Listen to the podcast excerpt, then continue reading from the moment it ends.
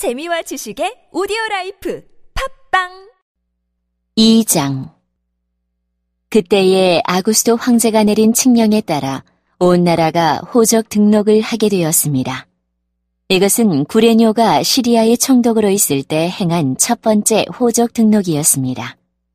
그래서 모든 사람들이 호적을 등록하러 고향으로 가게 되었습니다. 요셉도 다윗 가문의 자손이었으므로 갈릴리 나사렛을 떠나 유대 지방에 있는 다윗의 마을로 갔습니다. 이 마을은 베들레헴이라고 불렸습니다. 그는 약혼한 마리아와 함께 호적을 등록하러 갔습니다. 마리아는 그때에 임신 중이었습니다. 이들이 베들레헴에 있는 동안 아기를 낳을 때가 되었습니다. 마리아는 마국간에서 첫 아들을 낳아 포대기에 싸서 구유에 눕혀두었습니다. 그것은 여관에 이들이 들어갈 빈방이 없었기 때문입니다. 그 근처 들판에서 목자들이 밤에 양떼를 지키고 있었습니다. 주님의 천사가 갑자기 이들 앞에 나타났습니다. 주님의 영광이 그들을 둘러 비추자 이들은 몹시 두려워하였습니다.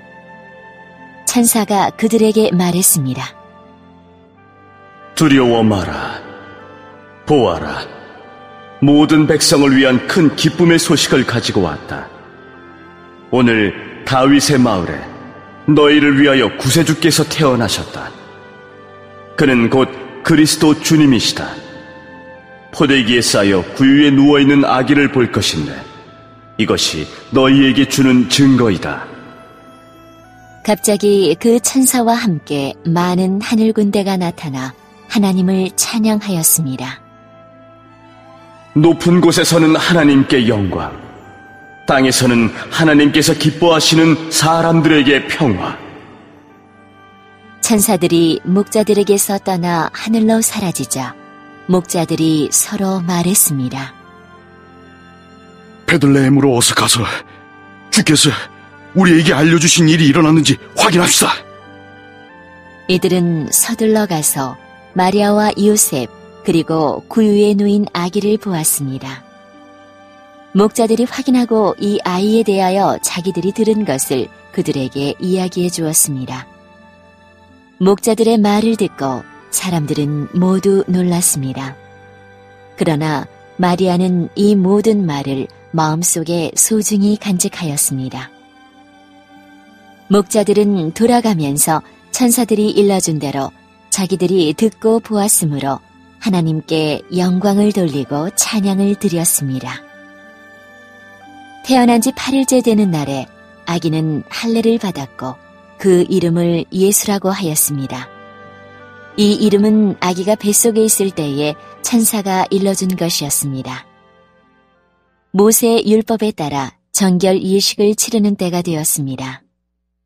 마리아와 요셉은 예수님을 하나님께 드리려고 예루살렘으로 데리고 올라갔습니다.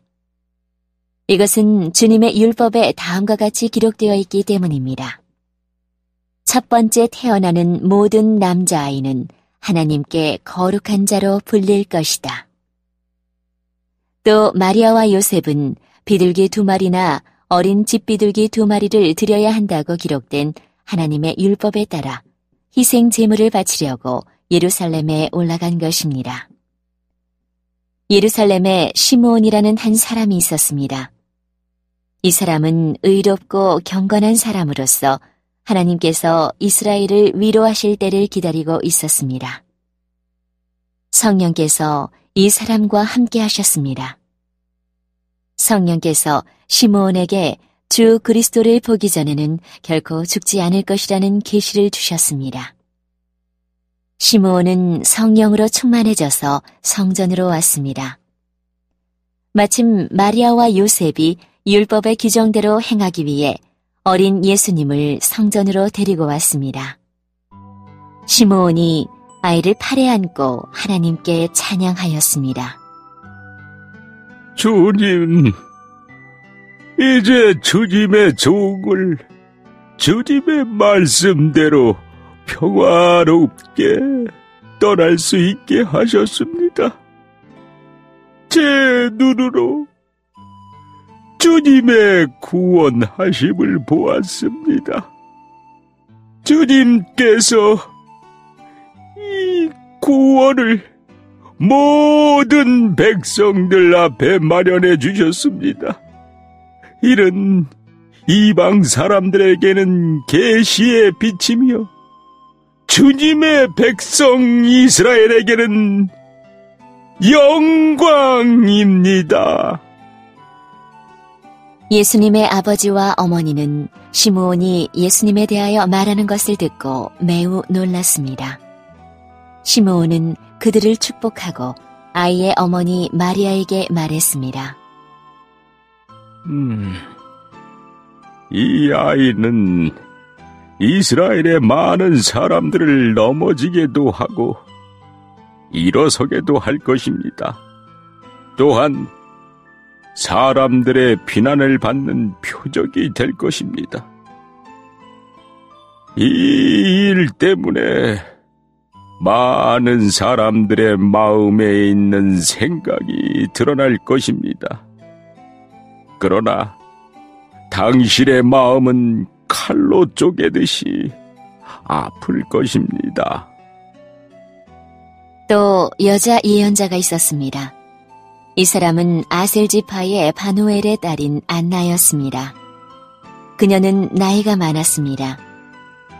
결혼하고 7년 동안을 남편과 살았는데 그 후로 과부가 되어 84세가 되었습니다. 그동안 한 번도 성전을 떠나지 않고 밤낮으로 금식과 기도를 하여 하나님을 섬겼습니다.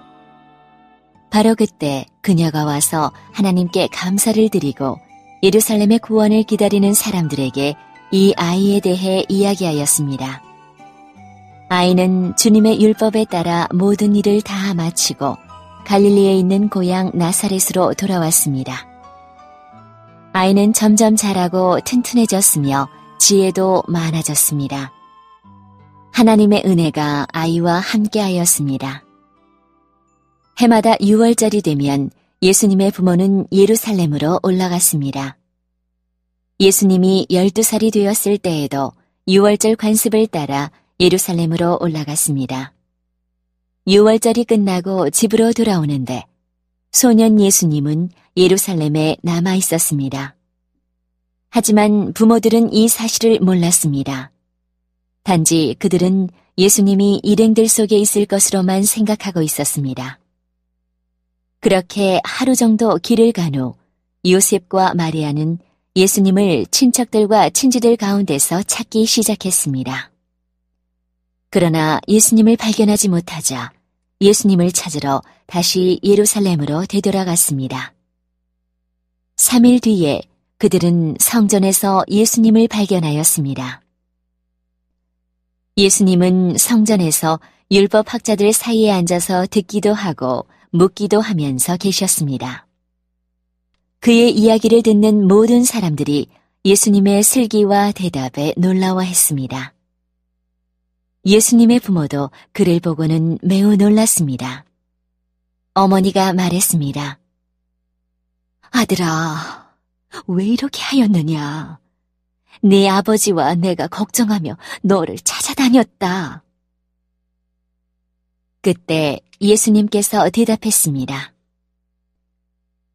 왜 저를 찾으셨습니까? 제가 아버지 집에 있어야 할 것을 모르셨습니까? 그러나 그들은 예수님이 하신 말씀을 이해하지 못했습니다. 예수님은 부모와 함께 나사렛으로 내려갔습니다. 그리고 부모에게 순종하였습니다. 마리아는 이 모든 일들을 마음속에 간직해 두었습니다. 예수님은 지혜와 키가 더욱 자랐고 하나님과 사람들로부터 사랑을 받았습니다.